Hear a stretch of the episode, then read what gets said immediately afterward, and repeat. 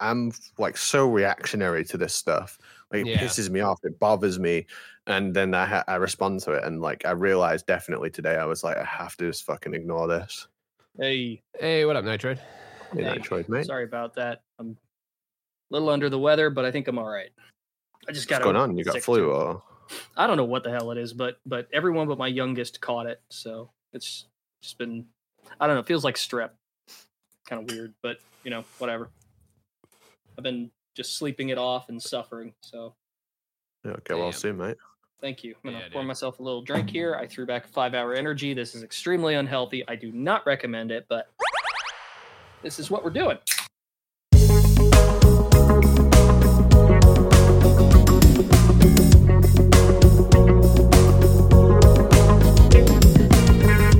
Hey, I'm Fingers. Yo, it's Apache Smash. Hey everyone, this is Days Ahead. And I'm Nitroid. You're listening to the Kojima Frequency.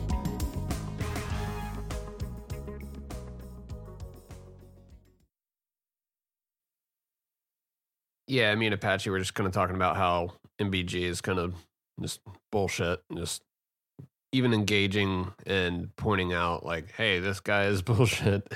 You know, like the the back Oh, end. no, of I know internet, exactly what you mean. Yeah, you're amplifying his reach and impressions. So it's just like, god damn it.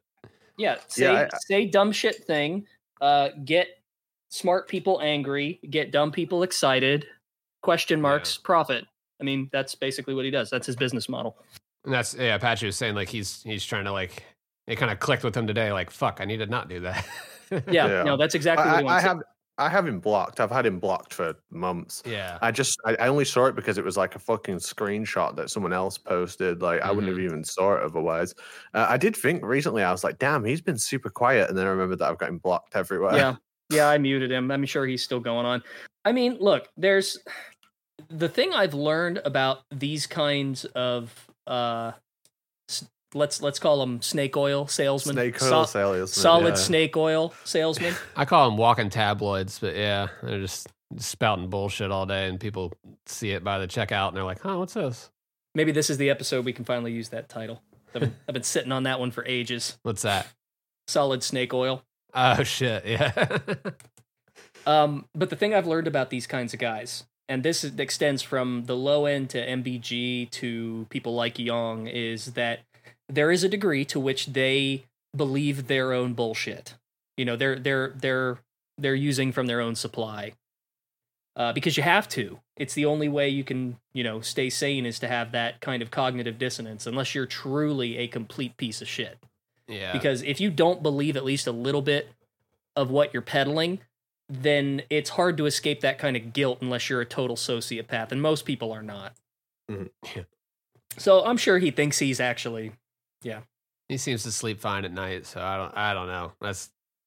Uh, yeah, I mean, I- like it's just like a profession now, just like being a grifter, just kind of being like, I know what I'm saying, it's kind of bullshit, but I'm gonna throw it out there because it's gonna get clicks.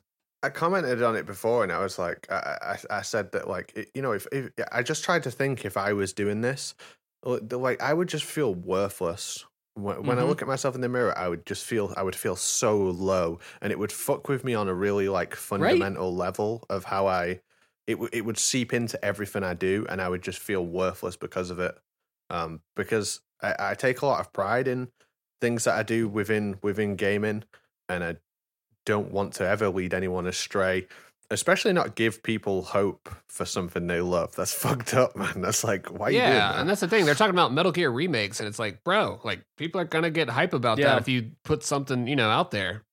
You know, it's funny. Uh, I was talking to Fingers. I can't remember when it was. I think we were talking about game uh, dev related stuff, but something related to this came up, and we were looking at other YouTube channels that sort of shot up astronomically in a very short span of time.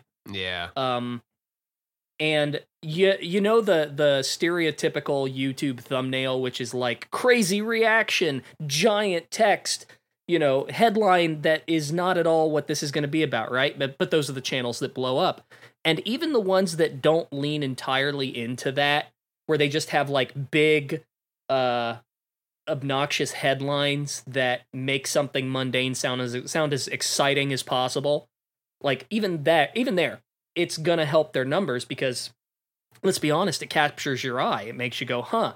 You know, even even even those of us who like are well aware of the game these these kinds of people play, it, it still works on some degree. Like they're they're tapping into something primal.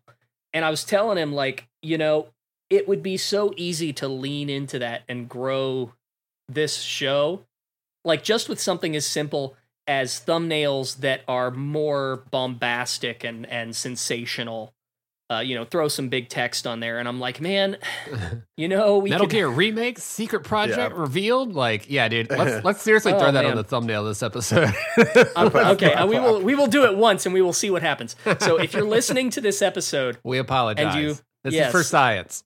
This is for science. We're gonna we're gonna try it. We're gonna make the most obnoxious thumbnail possible for this episode to see what happens. Well, I, I did it as a as a uh, kind of a joke and kind of a, a, a test on my own YouTube. I did it with one of my thumbnails. I posted it in the in the in the Yeah, I see it. in the chat. Like most of my thumbnails are pretty like they just kind of say what the video is, but I did it with just that one, just for a laugh, and that has more than double the views of my next Son of a video. bitch. Oh my god. It has more than double. I think I think no, it's just the meta of YouTube is that you use clickbait, and I think it's fine to use clickbait in order to draw someone to your video, as long as the product on the other end is actually good. That that's that's my thing. Like a lot of my favorite YouTubers, um, like Asmongold, Karl Jobst, they use extremely clickbaity thumbnails and stuff. And I do think that like if they didn't do that, would I have actually watched their videos in the first place? Would I even know who they are? So do you think it compromises their work? That's the question. No, I don't. I don't. As long as you offer something that was worth clicking on on the other end, like I don't. Hmm. I don't care. I don't care what you do to get people to click on the video. As long the the annoying thing with clickbait is you click it and it's dog shit, right? So you were Yeah. you were you were like um you were drawn into clicking it, and I think that's what people miss about about about clickbait. It's like oh, it's so clickbaity. But if you're what if you watch something worthwhile on the other end, then who cares? Literally, who cares? I gotta say, I just saw your thumbnail, the 007 one that you posted in our chat. Yeah, That is a work of art, my friend. yeah. uh, that's my You should friend. be James, proud of that. made I love yeah. it. With I- I- Pierce Brosnan in the in the You got the red field. circle and the red arrow pointing at the stuff within the red circle. It's it's best if you use the red circle and the arrow, but it's not pointing to anything, and you're like, "What are they pointing at? Is it something I'm just not seeing?" I must like, man.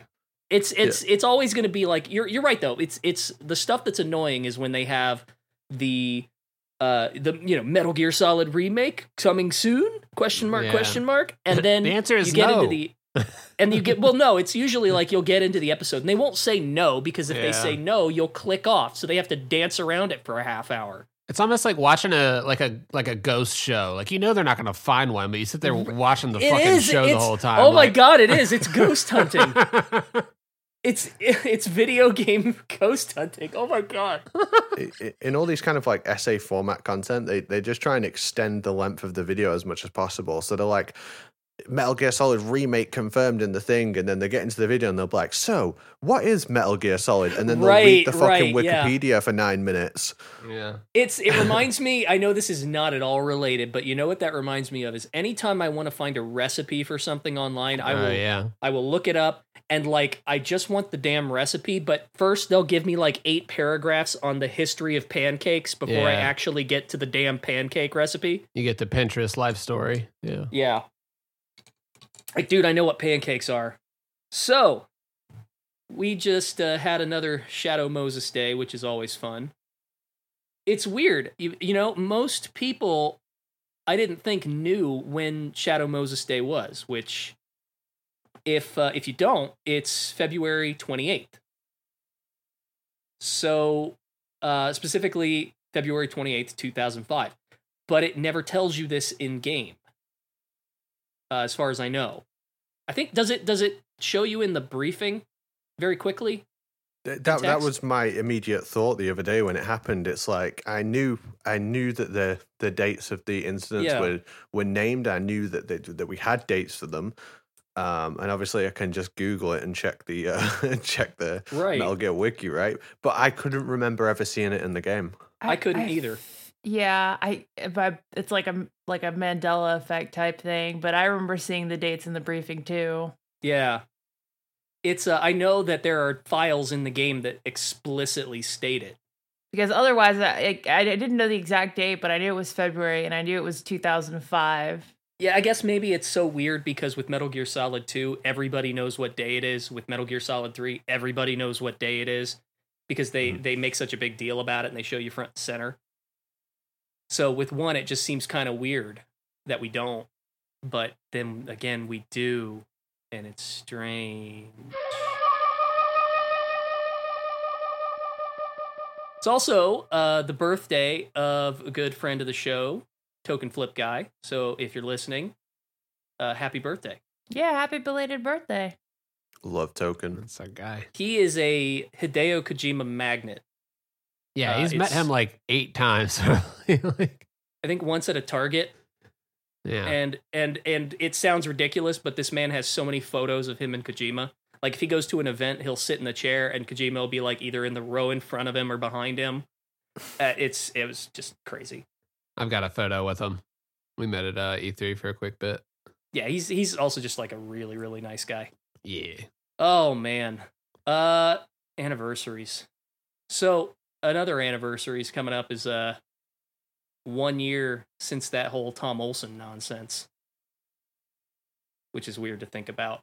That's a month from now. I don't know, maybe I'm bringing that up too early. Uh, I mean, like you're still doing a lot better than Konami is in terms of celebrating anniversaries. So I say keep it up. yeah, you know, I was thinking about this. It's um I don't know if you saw or not because they were very very quiet about it. But um the Ground Zeroes uh servers are coming down and that's for PlayStation 4 as well. Now, that's not the Phantom Pain, FOBs, online, anything like that, but it is the like the record keeping. That's what I was trying to like recall. I was like, what exactly is the online component Yeah. to that? And I was like, just leaderboards, but Mhm. yeah. Yeah, it's all the leaderboards, which I mean, that's not a huge loss, but it is irritating because with with everything going on with uh, as little as there has been with the concerns over Konami doing NFTs instead of uh, game release, it just it's you know, it kind of feels like we're watching sort of like the fall of the Roman Empire. It's just this slow It decadence. does suck. Yeah. Like lately, It's it's Yeah. just been kind of It's like, not what we're. It's not what we're actually losing. It's like what it represents for them to take it down. Yeah. And it's it's just uh it- on that same note I did not realize that Konami did not have control of the top level domains for their three main franchises, though I guess it's hard to call them their three main franchises at this point. Um so what I mean by that is if you go to say metalgear.com or castlevania.com or silenthill.com none of those are currently owned by konami Pachi's fucking cursor going to the links. Yeah, I'm like opening them.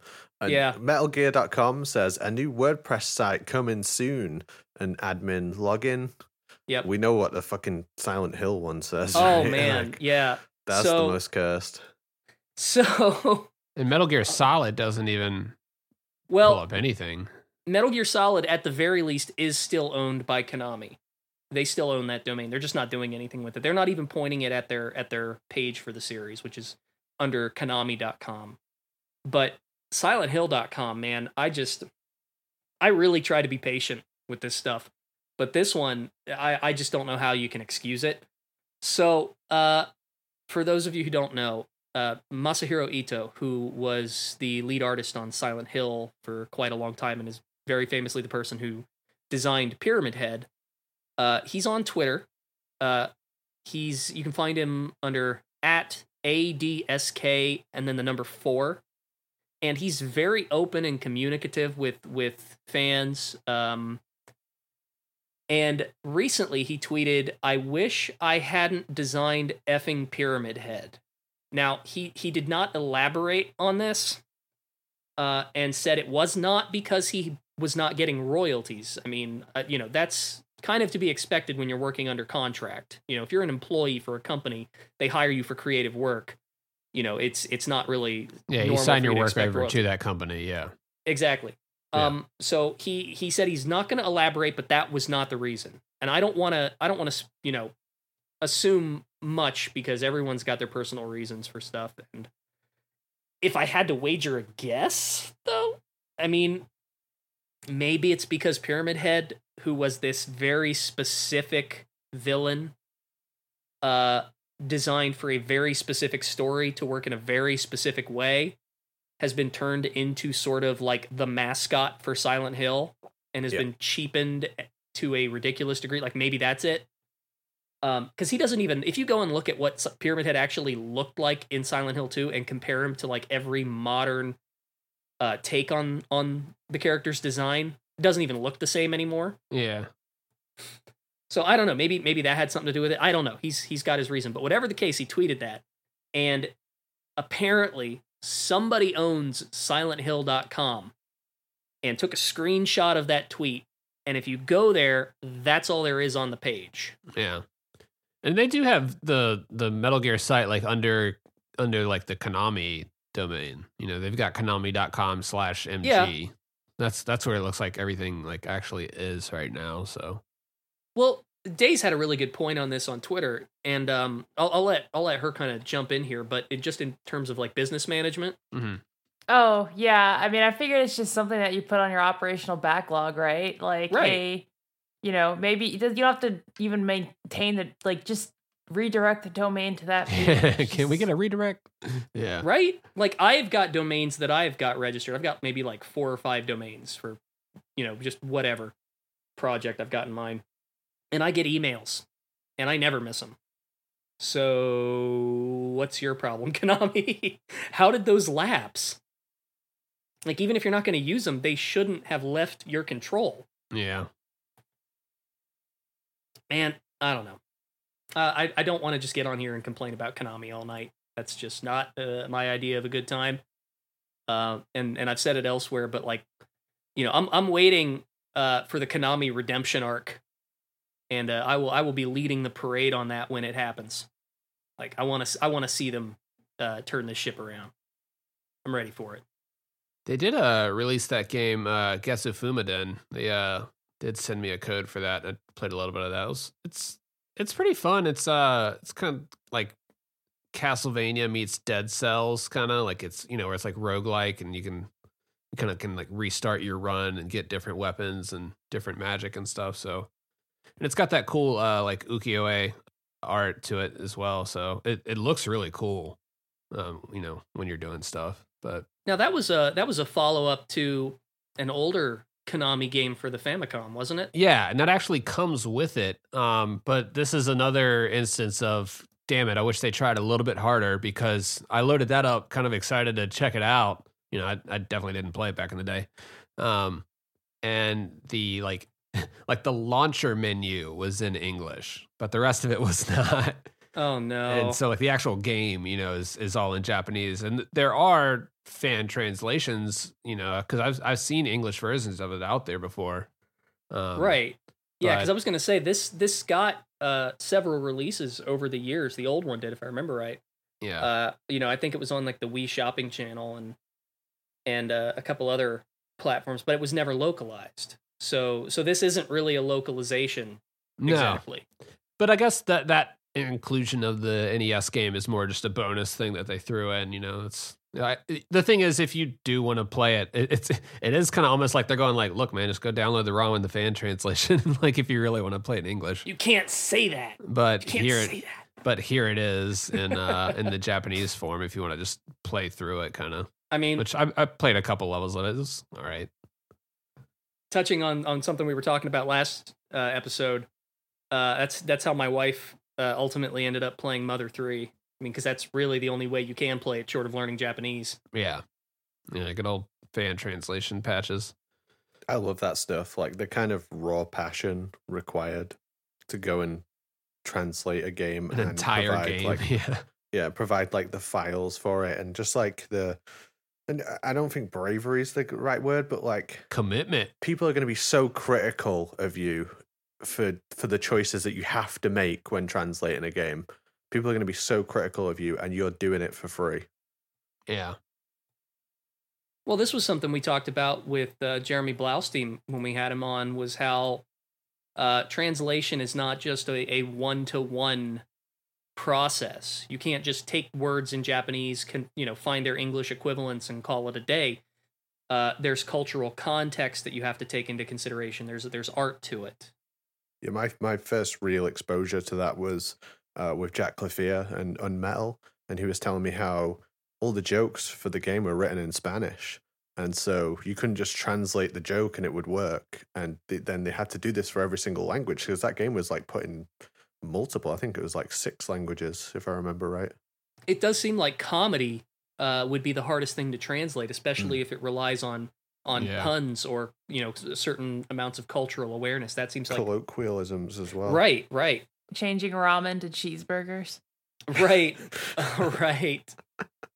and what what what good came of that is like we had we had people from obviously Metal Gear Speedrunners is multiple different languages. There's so many different uh, cultures involved in that, and we actually had a, a French guy, a French speedrunner, who during the event was speaking to Jack Klafir and he was like, "Oh, I noticed there's an actual incorrect translation here." And he told him, and then they got it changed, and that that was awesome to see, like working live in front of me. I mean, to touch on um on Day's example, I mean, you know, Kojima games have a fairly famous example uh, in Snatcher with Neo Kobe Pizza. How you can go to a to a market and buy uh, you know a meal to try out, and he buys one for for for Metal Gear as well, which is you know I don't quite understand how that works, but but you know he just rolls with it.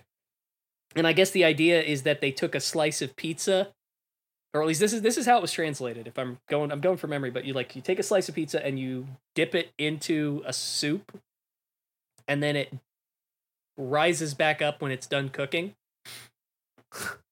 and what? It's the weirdest sounding thing ever. Um, but that was that at the time was done because the dish in the original game was something called akashiyaki, uh, which is uh, it's it. I guess it's like um you know, sort of like a fried dumpling uh with uh like octopus or fish in it. And you know, I guess that just doesn't carry over. But uh it's it's just funny to to think about those kinds of changes. Um I was I was actually talking again to Jeremy recently and uh the the the topic of a company that's sadly no longer with us uh working designs came up you guys familiar with? Shout out Lunar, Silver Star. Yeah, exactly. Those guys. Yeah. Um, and it's it's funny. You know, they had great scripts, but terrible localizations because they were essentially writing their own stuff at that point. Um, they were just going for it, you know, putting putting whatever they wanted in. And and I guess that's the challenge of localization. Again, not to not to sort of uh, repeat too much of what Jeremy's already said, but you know, f- finding you know finding a way to to communicate the uh, uh, the feeling, the essence of something, the mood, uh, without changing it too much. You know, that's the challenge. But those guys apparently just went overboard and just did whatever they want. Any y'all playing Elden Ring? I've been banned from playing Elden Ring people are once again finding out that FromSoft games are actually quite hard and quite challenging to uh, and and and unforgiving. I'd say unforgiving to new players. There's no hand holding experience, and we get this revelation every single time they bring out a new game. Yeah. Uh, people tend to get swept up in the hype because Eld- Elden Ring was like the biggest release. It has way more players than any of the other FromSoft games. The Steam charts are like through the roof on that game um, and the reception from critics and fans is that it's extremely, extremely good. Um, seeing nothing but positive things. But again, we're getting that. Oh, this game should have an easy mode, and then should have objective from, markers. Yeah, you get the FromSoft people like, I would rather die than this game have an easy mode. And you know, I I, I don't play FromSoft games. I am pro easy mode in games. I, I I always have been. It's an accessibility issue to me um, more people being able to complete your game is better. But at the end of the day, I'm not I'm not FromSoft, and if they want to develop their game that way, that's up to them, right? And the sales should represent whether or not it's a good decision. I would like to play Elden Ring, but it's going to be a while. Uh, I've had uh, multiple friends tell me that unless I play previous Souls-like games from that that have been made uh, by From Software, then I'm not allowed because, uh, and again, I'm not. I, I this is this is a series I I woefully know very little about, so I'm gonna sort of paraphrase what I've been taught. But uh, the way it was explained to me is that from Demon Souls onward, uh, the mechanics have been sort of built on top of each other, or or in reaction to the mechanics of the previous game. So whatever the, the the the typical strategy or the meta of one game is, the next game will intentionally kind of subvert that and like, oh, you you liked doing this, well now that's going to hurt you, in a, in a, in a sort of way. I Is get that- where they're coming from, but I don't see how that necessitates you Mm. required to like play the games in order. Well, Like if you want Obviously, to play they're not- Elden Ring, just play Elden Ring. Right? You know, I'm it's probably it's all gonna the get same. It. Sad old men trying to hold on to their lives and destroying the world in the process. It's you know these are just friends who want me to to to get the full value out of it. I guess. I mean, I get what they're saying. It's um It's kind of like I can compare it to Metal Gear and like saying like starting with MGSV and then going back to like MGS one. It's like playing that con- you know with that control scheme. It's going to be kind of jarring. But like with every game, you get kind of used to it and you get into a flow with that game. And I think kind of the worst thing to do would would be like to fuck up your expectations on what you're going to think you're going to have to do with Elden Ring. But by the time you get to it, it's like psych. You thought you could roll away like smack. it's like they're not holding a gun to my head or anything. You know, it's Yeah. I'm I'm working on No, that's Sekiro. I'm um I'm working on Demon Souls right now, and I'm at Flame Lurker, and he's kicking my ass pretty hard. So Oh, the only from Uh, soft game that I've played like and done good at is fucking Ninja Blade. So like, yeah, it- it- every every uh, Souls game has kicked my ass, and I haven't sat down and like you know just put in the time to to really learn them. But you know, they, they definitely make you do calculated moves, and you you can kind of approach it in like a ton of different ways. Well, but, here's the ironic part. I mean, like I own every single one of these games except Elden Ring. I just haven't beaten a one of them. yeah, Uh, my wife has. She's excellent at them. Uh, and every time I try and I get frustrated and I quit, I mean, she's the first person to look at me and say, "Get good." I've had three separate people offer me money to stream Dark Souls. Like, oh, you haven't played Dark Souls? I'll pay you to be bad at it. Like, I don't get the obsession with watching people struggle through that game. But for me, it's like it's career suicide. I can't, I can't, I can't, I can't just stream myself being terrible at that game. just blindfolded win. Hell, like Sekiro it was done blindfolded, right? The whole Yeah. game by Mitras at, um, at GDQ. We've already got people uh, playing it and like beating bosses with their feet and shit. So I don't know. Yeah, Dark, Dark Souls been done on the dance dance pads. I've, Yeah. I've definitely seen that. I love that stuff. The Dark Souls feels like it lends itself to challenge runs really well. When I say Dark Souls, I mean from from soft games. Um, lend, lend themselves to challenge runs really well. You can do like you know where you where you don't like level up. You do it with no armor on. You do it with the worst weapon. There, there's so many different avenues to explore with that game. The new game plus systems. Fishing controller run win. I miss my Dreamcast for a fishing controller. I remember one time my buddy beat me in Tony Hawk Pro Skater using a fishing controller. I was so mad. Oh, Jeez. He was just that good at that game though. He was just like doing like rotations with the fucking reel and shit. I was like, bro. that's not fair. That's what I'm saying. It's like I don't know how fair that really was. Actually, it's like the gimmick of like it being a fishing controller. Who is this legend getting I on don't the know. show? eighth grade. Shout out Brad. That's sick. I think I think Days is like the FromSoft expert out of What? us, right? I'm the FromSoft lore expert. I don't know Yeah. shit about how to get good at those games, which, by the way, started in Metal Gear Online. A lot of people don't know that. But I think about it every time one of these games comes out is get good. That was that was GG for MGO. If you saw GG and MGO, it did not mean good game. It meant get fucking good. It did. It did. Yeah, yeah. It's our community. We're the ones responsible. But hey, if if if journalists want to blame the the Souls community for that, let them have it. Yeah, he can take some of the flack. That's cool. We can share it. Yeah. Uh, I I actually didn't know that until until they tweeted it. Uh, actually, I think you told me about it pr- previous to making that tweet, but yeah, I was completely oblivious to that. It's a, it's a, a really cool fact. it's kind of sad that that's the way we treat each other in Oh, online was- games. But I Yeah, have, I have played Metal Gear Online, and I have to say it is the most community. yeah, yeah, it was very community, wasn't it? Oh my gosh, those those MGO2 days uh were were interesting. Uh some of the best times and the worst times. If you Um, go, um, I was gonna say if you go back to the thread, my Twitter thread, apart from the "What the fuck is MGO," which by the way, you, can, you know you can look at other responses and see the answer to that same question someone else posted. But aside from that, there were um, a lot of stories where people would be like, "Yeah, I go in and I'd use a cardboard box, and they called me a cardboard box noob." So I switched to CQC, and they started calling me a CQC noob.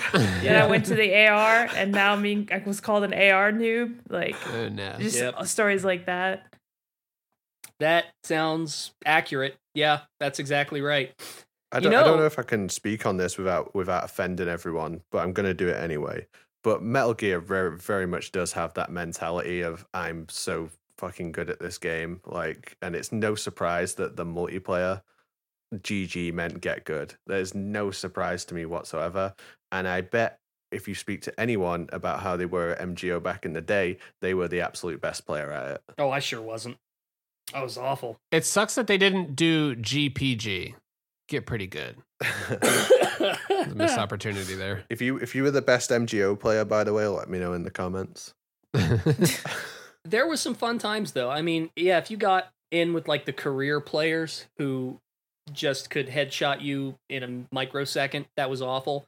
But if you got him with just like a group of friends, that was like one of the best times ever. Um, it's funny though, Get Good isn't the only thing that MGO started. Um, in a way, it also sort of started the modern, uh, let's say, uh, variant of battle royale games.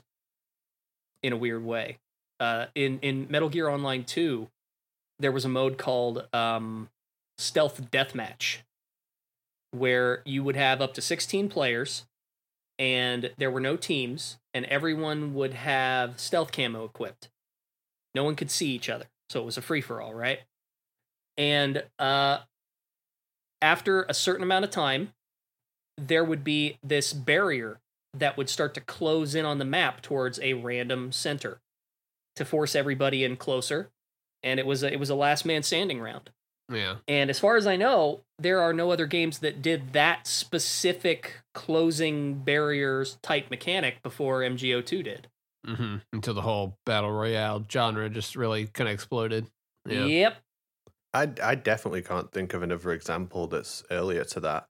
Um, but when I uh, spoke with David Doak about Time Splitters 2, he was saying that he felt like battle royales took a lot of influence from from his game with um, having like so many unlockable characters and customization options, um, and even even like the design of the maps and things like that. He felt like they were doing that first. Probably. I mean, battle royale. There, you can you can draw threads all the way back to, um, God, like I think like the two thousands at the earliest, with with some early games that that had those sort of last man standing type setups in multiplayer. Uh, it just it just took a while for for people to kind of put all the pieces together and make what we kind of look at now as a battle royale game. the, the no one anticipated the explosive growth of it and there's there's two really good examples like fortnite had no idea that they were going to get as many players as they did get and and kind of still get now and um, call of duty warzone when they developed the game they only expected it to last for a year and they did Is not it still going? it- oh yeah yeah it's in like they, they had to do like a whole they had to cut a game that they were making um, they were I can't remember the game off the top of my head, but they were making another Call of Duty battle royale game, and they had to cut it because Warzone was just still phenomenally popular. Gee, And then then they had to go and design all new content for that. Um, and it, like it's still it's still going now, and they just did not anticipate it at all. So what about stuff like PUBG? Is that still going strong, or is that sort of yeah, yeah, it, it it just went free to play recently, and it's right up there on the Steam charts. It's in the top five on Steam. Man, Um, that's and it spent it spent plenty of time at number one as well. Like, so. yeah, PUBG is still absolutely massive. Yeah, Apex Legends even just restarted. Like they they're adding like new characters and new islands and new modes and shit. Um, yeah, it's it's it's definitely a popular genre. I think another one too that a lot of people are playing is uh Escape from Tarkov. Um, Yeah, it's absolutely huge. I remember getting a taxi drive a taxi home once, and my taxi driver was uh, a Polish guy, and he was like. This this was when Escape from Tarkov was like pre-alpha, and you had to spend like hundred quid or something to get to be able to get access to the game. yeah. and he was like in love with it and he was just going on and on about it for the entire taxi ride um, as soon as I got in, he was like, "Oh, are you are you a gamer?" Because he wanted to talk about Escape from Tarkov so much. Just say no. Just say no. yeah, oh no, Lord, hide your power level. yeah, less, lessons learned. I, I've never played Escape from Tarkov, but I do flick between all the other battle royales. I've been playing Fortnite with Shane for like the last four days or something. Well, watch Hey. out. My uh, my my youngest uh, plays that with his friends pretty religiously. Speaking they're too of, good. At, they're too good at it. Sorry, Days. I was just gonna say, speaking of Fortnite, can can you please f- explain why the fuck Epic bought Bandcamp? oh god, So, Oh man, man, it's such What? a new thing that I don't even have an opinion on it. Really, it's like I don't understand that at all. Uh, dude, I think it's just a buyout where it's like they were struggling financially and uh just don't, you know, they they weren't making any money. They give the artists all the fucking money. Like they we get like a eighty five percent on all. Right. Sales. I was Yeah. gonna say you've got stuff great. on Bandcamp. Yeah, Bandcamp was fucking great. It's just Am I gonna uh, hear fingers don't music in Fortnite now? Yeah, and like the thing that sucks is like the website is bullshit. When you go to Bandcamp, you can listen to one. uh I just like download and export anything I buy off Bandcamp. Yeah, it is made more for downloading and like buying, not so much like Yeah. a streaming platform. I wonder what. I mean, it's got to have something to do with their gaming model, unless they see it as a potential. They're going to change something. If Bandcamp is not making money, and they're buying it, then they see some value in it that Well, that isn't there. they bought Harmonix. Oh shit! Remember, I was I Oh, was tweeting about this. I was tweeting about this Oh. earlier. I was like, "What the fuck? Harmonix Oh. and Bandcamp are in the same." so all, all your favorite like uh, musicians, like all your favorite non-commercial muni- musicians, can have dances in Fortnite. Like I, Oh, th- that's gonna happen surely. Like there's a lot of there's a lot of like licensed music in Fortnite. Um, like you can listen to like Guys, is Snake going to show up in Fortnite? I hope so. Oh, I really want Look, that to happen. I, the war in my in my eyes, if Pyramid Head and James Sunderland can exist in DBD, there's a place in Fortnite for Big Boss. Oh no! I want, uh, yeah, I want, I want. I think Snake would be an awesome Fortnite character. Don't make me play Fortnite. Snake, please. Big Boss, Spider Man swinging across Yeah. the fucking island. Yeah, I if we get the Metal Gear movie, that's going to be when we get the crossover Metal Gear and Fortnite because that's that's probably what they're just going to take advantage of the marketing for it. I can't fathom why Konami didn't make a Metal Gear Battle Royale game because it seems so obvious. it's perfect for it. Yeah, I've thought about that a lot. Yeah, it, it'd be so great to just drop down and have to find your own equipment. Then you have all these weapons and access to, you know, you just have to kind of scrounge around and yeah. like, yeah, you've It's got this huge map already. If You've got the- Survive came out like two years later, If people didn't hate it'd it, be DLC. Why didn't Survive just have a battle royale mode? God, I would have played the hell out of that. Same. I'd probably still be playing it now. Yeah, it sucks that MGO3 is just like shit the bed too. Like there just wasn't like the right framework for any type of Fox Engine multiplayer really. It, you know, I still think mechanically it was fine, but it just it needed more stuff. You know, Yeah. it just it never got a chance to flourish. It always seemed kind of laggy, like there was something going on with like the net code or something where it just wasn't like fully lining up. Oh yeah, but that's just part of the Metal Gear Online experience. Yeah, I was about to say I've always felt that way looking at like any Metal Gear Online stuff. I, you know, I, I think two runs really badly, and uh, you know, a lot. It's hard for me to say I've never I've never sat down and played it right, but I've watched a lot of of other people playing it, and it just seems very like like Finger said, like the net code's just not quite right. Yeah. It's not. Um, and and I wonder how much of that is part of the. I wonder how much of that is due to just the game kind of struggling to keep up with PS3, or the other way around, PS3 trying to. I think it's that for sure. Yeah, I think it's 100 percent related to it being MGS4 and on the PS3. I will tell you this: uh, playing it emulated uh, is kind of amazing. It's very strange to play MGS4 and MGO2 emulated, just seeing how well those can run when they're not held back by hardware that can't handle it. Uh, it's it's kind of amazing. I mean, M- M- MGO2 was already sort of scaled back uh, to run better, you know, and and MGS4 just you know, I mean, there's parts of the game that that drop to 16 frames a second, but you put those on PC and you've got the the good hardware, or you know, you've got appropriate hardware for it. It's phenomenal. MGO2 especially because it did it wasn't as demanding as the full game.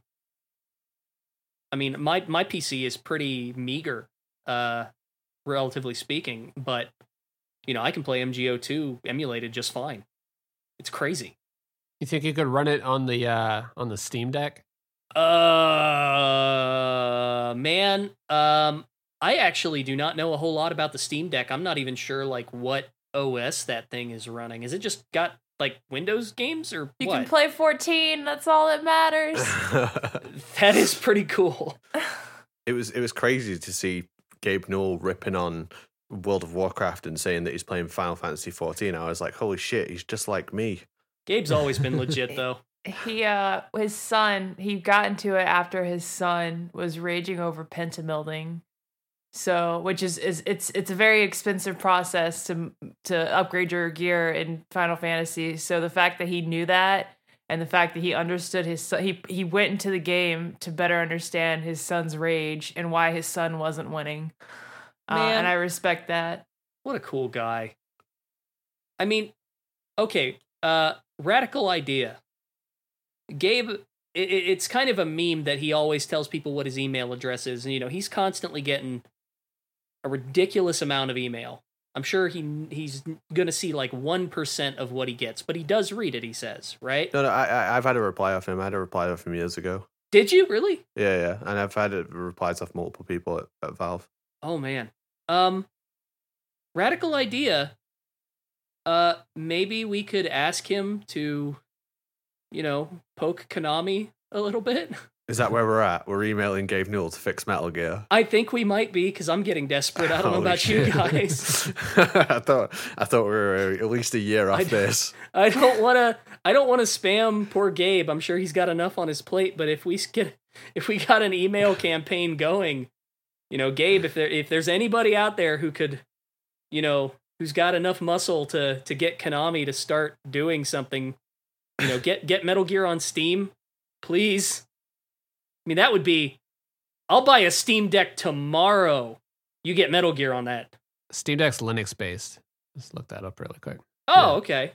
konami said fuck no you're getting another skateboard Oh my god, they didn't even make Metal Gear skateboards, and Metal Gear's the game with the It's a skateboard, game in it. game. It's right there. What are you doing? I think Ugh. part of the reason why we are so upset about this is because I feel like it's human nature to hate. It's human nature to to react worse to apathy than to hatred. Because at least with hatred, resentment, you get something out of it. Like Right. you get a reaction. With like this shit, it's just like you're not even putting their be- like they're not even putting a foot forward. They don't give a fuck. Right. I mean, what's what's the old statement? Like the opposite of of of hate Yeah. isn't love. It's Of apathy. its Right, yeah. apathy. man. Because yeah. Yeah, no love for Metal Gear. It sucks. Kojima's got some love for Metal Gear lately. He's been Oh, uh, yeah. he's been tweeting the fuck out a lot about MGSV and and even PTs brought Oh, up no. recently. Are people drawing conspiracy threads to it? I Uh, mean, no, he was just saying he was kind of like reminiscing on the whole like Moby Dick Studios thing, and then uh, he said he was a little more careful with uh, his PT trickery. But uh, Careful, Uh, but not fully away from it. yeah, he, he says uh, I used to do something like this a lot.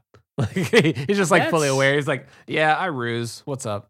Okay, so I wonder then, did that get him in trouble? Uh, I don't know. I mean, this is pretty much him openly. I've, I've got it uh, over in live chat, but this is pretty much him just openly saying like, yeah, I was fucking around. I knew what's up. And that's fun. I mean, yeah, with with PT, it was a lot more low key than than MGSV and Moby Dick Studios was. Yeah, Moby Dick Um, was pretty like bombastic with yeah, it's like here's this new studio with a new high profile game. We're gonna show it at God, what was that first shown at? I think the Game Awards. Yeah, TGA. Yeah. But again, people figured it out in like 15 minutes. Yeah.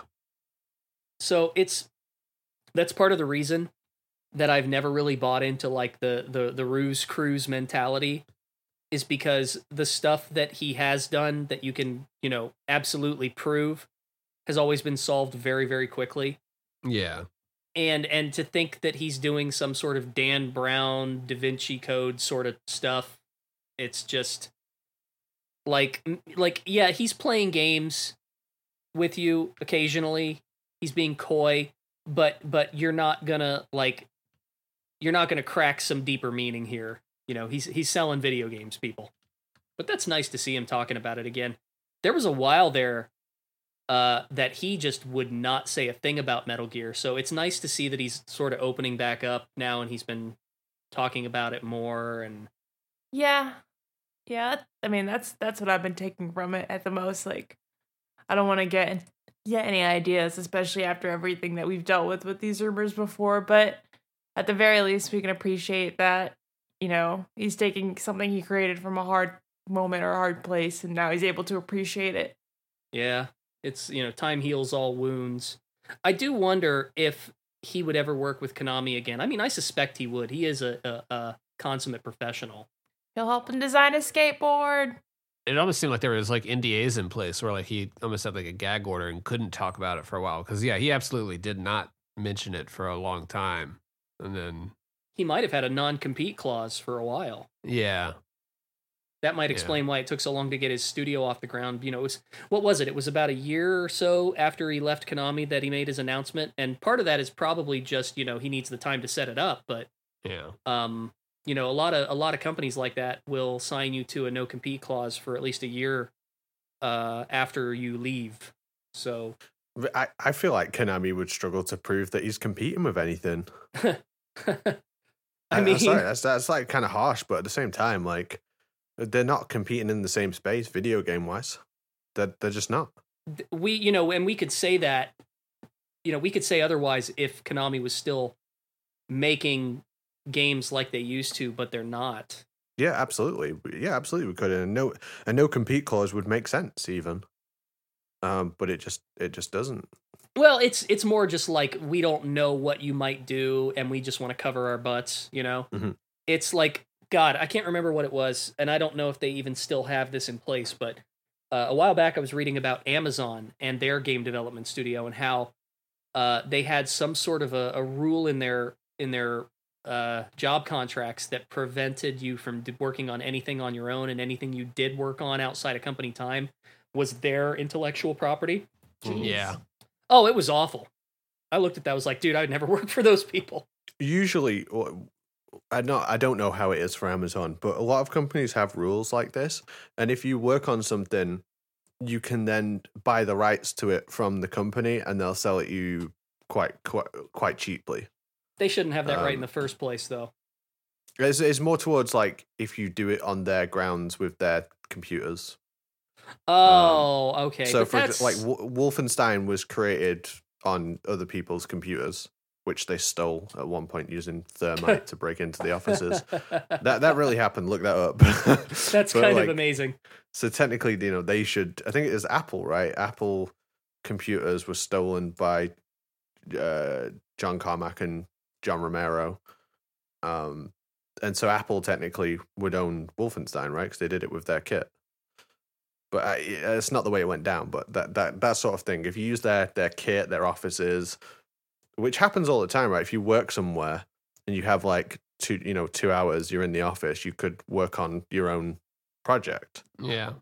um, but under like law and contracts and things like that, the company owns that intellectual property. I'm sure with Amazon, it's much more sinister, but It's kind of funny now that you mention Amazon. Like, I don't hear anybody talking about that game anymore. I just hear Lost Ark. I don't remember what it's called. Lost World. New New World. New World.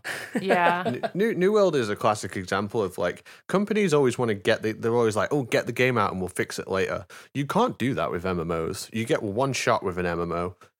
Player base comes in, they look around, see what's there, and if anything's wrong, they leave and they never come back. they just go back to the character that's in a better quality game that they have more stuff invested in. Yeah, it's you know your story though about uh, John Carmack and and those things reminded me of another famous one that had to do with Apple.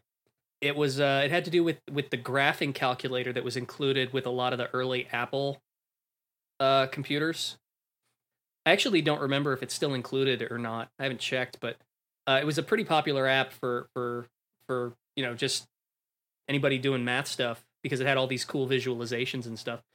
Um, but these two guys, uh, Ron Avitzur and Greg Robbins, were uh, I think like ex Apple employees. They'd been working on this project, were trying to get it done, and for some reason or another, they got let go. I'm I'm, I'm going from memory here, so uh, I might get some details wrong, but they were so committed to this project and Apple at the time was so lax about things and and and they were they were growing faster than they can sort of keep up with their growth.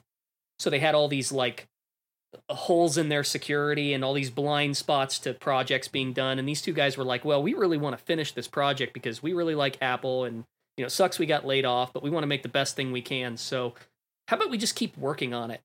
And so they just like kept their badges and kept coming to work even though they weren't getting paid and they were able to like get a, a, a like a part of the building and their own hardware to keep developing it and then i think like over a year or so uh, they were just living off of savings and developing this thing completely free and and not on the payroll uh, and and like they were even going out and being like, "Hey, can we get some members from X team to come and help us with this project?" And and managers were like, "Oh yeah, sure, go ahead."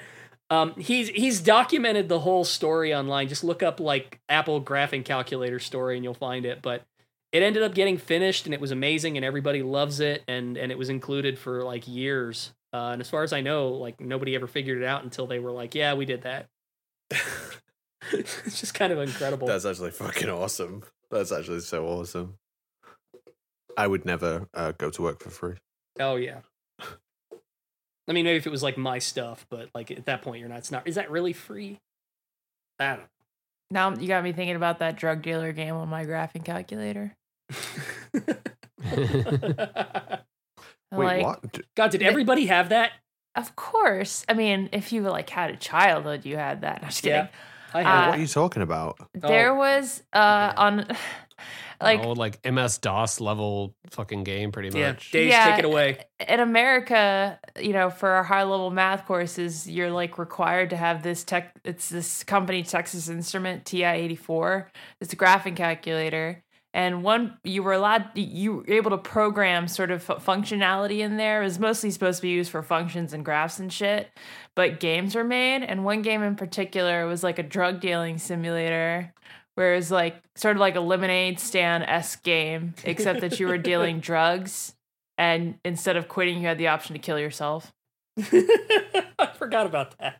I, I I- I have to play this. Like, I've never I've never heard of that. It was pretty much just like buying and selling at different rates and being like, oh, Yeah. this is this much here. And then like you drive to different places. They're like, this is how much it goes for here. And you got to like decide whether to buy or sell certain things. Oh, Stick RPG has a function like that. Drug Wars, that's what You- it called. It was called. Yeah, if I remember right, you couldn't. It wasn't like you could just you know hook your calculator up to your computer and get it that way. Although I bet you could, but most people got it from other people who already had it because you could transfer stuff from one TI eighty four to another. Right? Like I got it from a, some from somebody else. Oh yeah, yeah. I had the little link cable. Yeah, it's like It trading like Pokemon. trading Pokemon. Yeah. God, that's all I use that thing for. I sucked at geometry. No, but uh, I remember a Flash game, Stick RPG. It had like a basically that, and I wonder if it's like a homage to that. Even it had like a, a drug dealing system that was just like that. I'm curious now. I'm going to definitely look into that after today's episode. I'm pretty sure you can find an emulation of it pretty easy, like a web browser based emulation of it. yeah. Probably on Newgrounds. Well, I don't know. Is my computer good enough to emulate a T84 I don't know, calculator? man. RTX enabled. were they were they solar powered or did they have battery? No, these were like major, like crazy big calculator. It was the only way you could get anything close to a game system into class and get away with it. It was such extortion too. I'm sorry. Like Oh, no, it te- absolutely instrument, was. Them shits cost like they've been they've cost the same price since I was in school, and that's because it's the same standard. They made you get that like as soon as you hit algebra. It was like required to have that calculator. Mhm. It was bullshit. And you couldn't get the alternatives. You had to get that one. The class required it. Even if it had all the same functions, you had to get It's that racket. one. It was. That does sound like a racket. No wonder you had Drug Wars as the video game on there. Um, like, did you guys not take your Nokia N-Gages into school? Uh, you get your ass whooped Damn, if you, you had said- an N-Gage. You said that so straight that I almost took it seriously. Uh, my friend Connor actually got a Nokia N-Gage. I remember the day he got it and brought it in school. Uh, That is that is a horrendous gaming device. Did he get his ass beat? No, no, no. It was probably the most technical thing in the school at the time. There were there wasn't many gamers like uh, at my at my high school. I had, uh, I never brought it to school, but I had a Game.com. I had a For game. while. Con- We've had this conversation. Yeah, we did. The only thing I ever brought to school game wise uh, was my Game Boy Advance SP because it was so small I could just tuck it away. Those things were awesome. Yeah, still awesome. Now I've got a few of them. I'll never forget the summer in high or the winter break in high school when like it was like the year or the year the second year my school at my high school it's like small rural high school implemented Wi-Fi. Um, Oh, and then everybody that winter got like PSPs and DSs and shit, and like everybody came back and like I don't know I don't know how familiar like I don't know how familiar folks are with how like IP leasing works, but there were so many devices that the school network ran out of IP leases. oh my god. And, like, School machines awesome. couldn't get on the network while we're like watching like going on the internet on our PSPs and shit. So Did they start Good like times. blacklisting MAC addresses or like how'd they handle it? they just added a Wi-Fi code, and the people, the kids who worked in the IT, found that out and passed it around. So Start selling it. We were the first generation of kids that had uh, iBooks given to us. It was like this like experimental thing where they were kind of just giving everyone an iBook, and uh, they all had a you know a network at, at the school for everybody to kind of like upload and download homework for. Like but that basically just turned into like a hosting server for ROMs and, and ISOs and shit. wait, yep, okay, Remember wait, that? like like an Apple iBook or is that something else? Yeah, yeah, yeah. Like it was like a, the cheap iBooks, like you know, not not not anything crazy, but Shit, man. What school Yeah. did you go to? I was in Richmond. Um, you know, there's like the entire county pretty much all got it.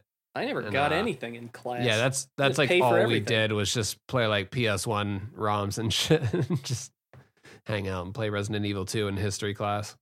That sounds amazing. I mean, I did have a laptop that I would bring to school uh, and use at lunch and study hall. And yeah, I pretty much just spend the whole time playing RPG Maker.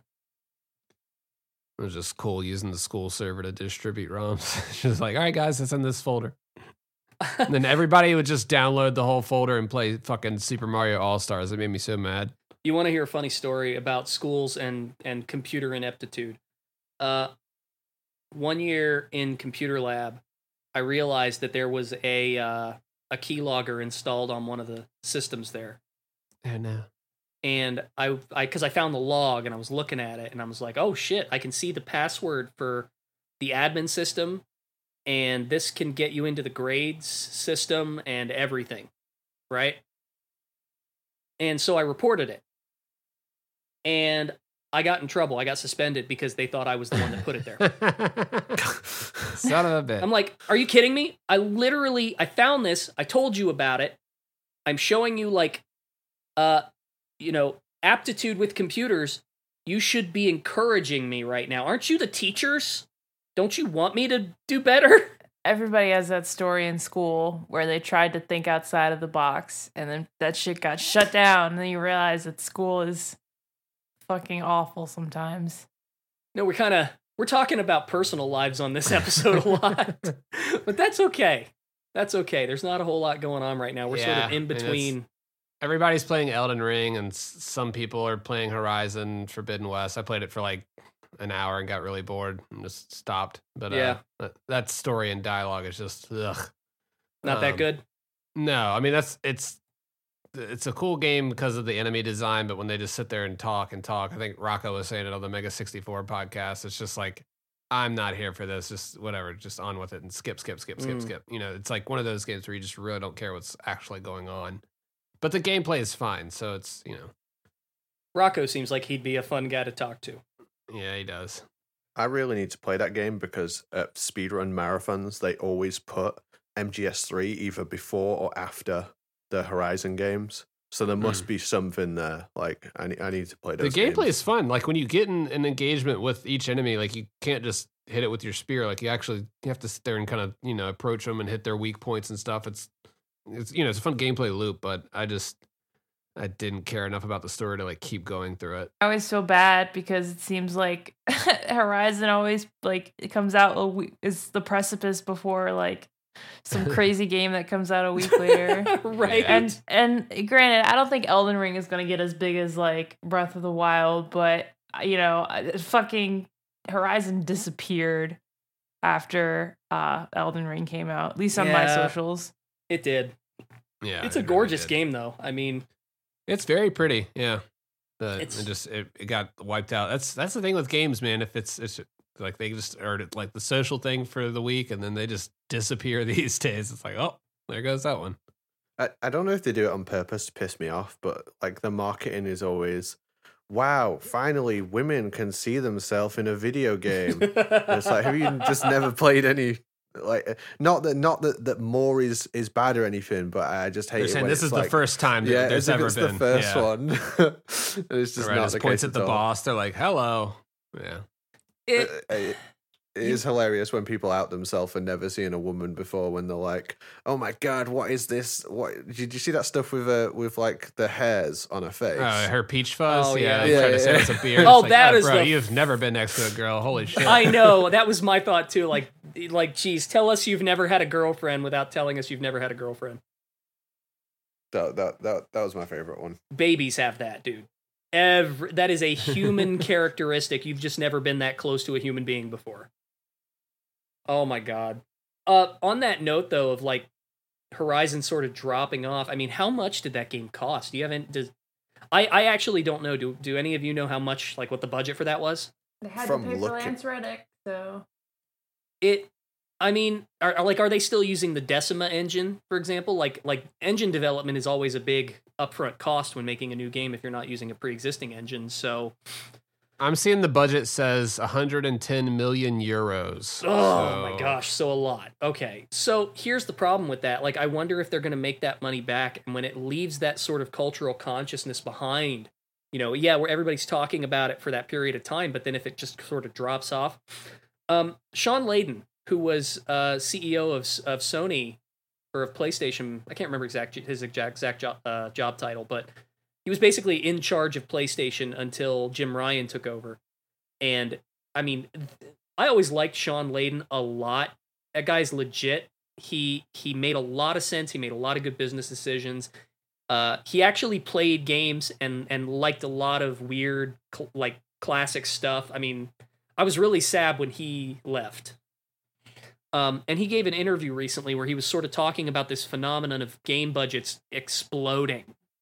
You know, especially as as like PS5 and and Xbox Series S sort of came into the picture because they were already big, and every time the generation changes, they just get bigger, right? And you look at a game like Horizon or Gran Turismo 7 or any of these big budget titles, uh, and how much money is being poured into them. How big of a risk is it for the studio?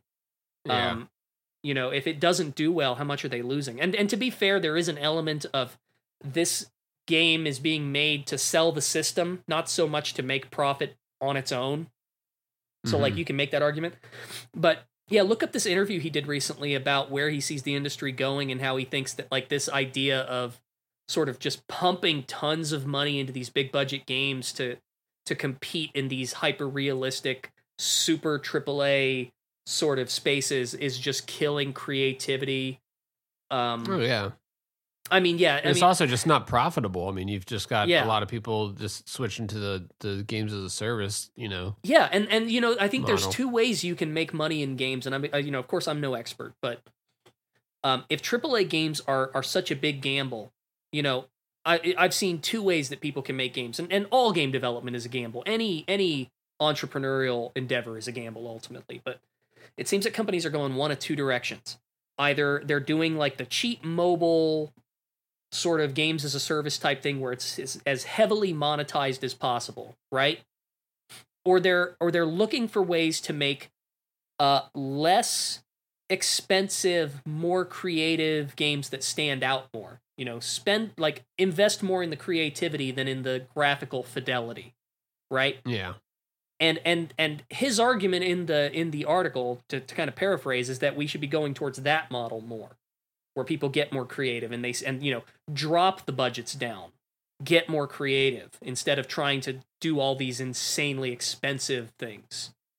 Uh and you know i mean it'll be interesting to see if horizon gets a third game. If it doesn't i think we know why right Yeah, I mean, th- this game it really didn't leave any big impression on me. The, the first one did. You know, the first one I was definitely like, yeah, I, I enjoyed that game. But this second one, I was kind of like, all right, what are we doing here? There's not too much different going on here. It was kind of just more of the same. And uh, I think when you compare that to a game like Elden Ring, you're just gonna more people are gonna lean towards. Yeah. Yeah. I mean, Elden Ring is not it's not a game that shoots for high graphical fidelity. You know, it's a pretty game. It's got a lot going on for it visually, but they're not dumping these enormous you know, uh, uh art budgets into it like all these other AAA devs are. You know, that's not their goal. It's like it's crushing the launch sales of like the other Souls games. though. like this game's selling like crazy. Yeah, Like, so what I mean, these guys need to get the message, you know? Yeah. Gamers don't necessarily need peach fuzz to have a good time. We just kind of Yeah. a, uh, a shake up here. And It is impressive, boring though. story. Yeah, I mean, I, I Yes, look at it- that. It's kind of like you said. It's like it's technically impressive, but uh, at the end of the day, I'm just not having a great time with it. And it's just kind of more of the same old. Yeah. I mean, I'm going to try it. I mean, okay, caveat to what I've said. Uh you better believe I pre-ordered Gran Turismo 7. Yeah. but which is which is like very much a AAA hyper fidelity game. Um I don't know, I feel like that's a little different though. Uh Gran Turismo has always been sort of like driving as an art in a lot of ways. Or cars as an art. I I loved those games when I when I was younger. I loved like three A spec. Um, I'm thinking of getting the new one. But why is with the Metal Gear fans all, all like playing Gran Turismo? Like D, D Limes is talking about dedicating an entire day of his stream to it now. Oh, Like, seriously? he, he, yeah, he loves Gran Turismo. Maybe it's just like a PlayStation fan like crossover thing with like a lot Oh, of Metal yeah. Gear people Gran- having that and Yeah. Gran Turismo 2 on their PlayStation. It's like, all right. No, now that I'm thinking about it. it. I've seen that too, actually. Huh. I, I I like the look of the military vehicles in, in Gran Turismo. Okay, so question for people: uh, if you're if you're on Twitter or if you're listening on YouTube or just wherever, uh, you know, write a comment, shoot us a line. If you are a Gran Turismo fan and a Metal Gear fan, which if you're listening to this, you probably are. Uh, what's the cro- like? What is responsible for the crossover there? What what sort of draws you to these two? Do you think there's a relationship there? I'd be interested to hear because I really don't know. Now I'm just picturing some dude that's like, yeah, I don't actually like Metal Gear. I just really like hearing Nitroid's voice. yeah, I could see that. I'm sick, so I got the sexy voice. Oh, he's gonna like whoever it is. They're gonna be like really happy with this week's episode. Oh, jeez. Uh, did we mention the art? Like, I feel like an asshole if we haven't. Oh man, yeah. We have not talked about it yet. I was definitely going to bring it up. I was going to do a segue into it, but someone cut me off. I was like, when you were all like, oh, we've been getting really personal, I was going to be like, oh, speaking of personal, it was really nice of uh, Fingers to get some really cool art made of us. I feel like people have been taking me more seriously on Twitter since I changed my profile picture to that. Like, uh, Yeah, we all got this badass art made by uh Century Wizard. He's uh he's been he's been pretty much I don't want to say emulating like in a derogatory way, but he's pretty much got this Yoji Shinkawa style down, but you know he's, he does his own thing with it. Um, it's an homage, right? It's like I Yeah. love this artist so much that I want to draw in their style. yeah, like I say it in the most complimentary way. Like he's got it down where he can draw like any, uh pretty much any franchise in, in that same style and, and nails it. He made me look way cooler than I actually am. yeah, what did you say, Days? It looked like we were about to like. uh oh, I don't know. We're about to, to like delegate deliberate, some shit. delegate some shit. Yeah, pretty cool. About to redefine the global stage. We're looking like the Patriots. Yeah, for real. Yeah, definitely shout out to Century Wizard for all the new art on the Kojima frequency. Uh, we got that on our on our Twitter, and we- we have a, a little bit more to share too that we'll uh, we'll be sharing here soon. So Yeah, I might. uh God, I kind of want to use that as the thumbnail now, but now we're we're torn between the the earlier one and this. No, we already committed to the other one. We can't. Um, but yeah, new it's set uh, of Patriots revealed. new set, right? MGS six villains revealed. Oh my god. It looks like Shinkawa art. It's got to be real, bro. Oh jeez. Yeah. Yeah, I'll, I'll include a link to it uh, on YouTube or wherever. Yeah, he's Um, on uh, Twitter and Instagram at uh, Century underscore Wizard. So- But by the way, because I know we're getting kind of close to the end here, uh, I'm gonna be that guy for a second and say that um, we really want to find ways to grow the show. We've been talking a lot about different uh, approaches for doing that. That won't just be you know making all our thumbnails clickbait and and sort of going that route, but uh, simple things like if you listen on on Apple Podcasts, if you listen on Spotify, if you listen on YouTube. Um, I know everybody hates hearing this, but but you know, leaving a review, subscribing, liking, all that stuff, it it tells these algorithms that people are interested in what we're doing. So if you like what we're doing, you want us to do it more. CQC that like button. All right. Oh my go God, is that gonna- do the three punch combo, punch punch kick on that like button? Oh no! And then, and then YouTube will call you a CQC noob if, it, if Yeah. the MGO is an indication. Oh god. That's gonna be our thing now, isn't it? CQC that like button, bros. God.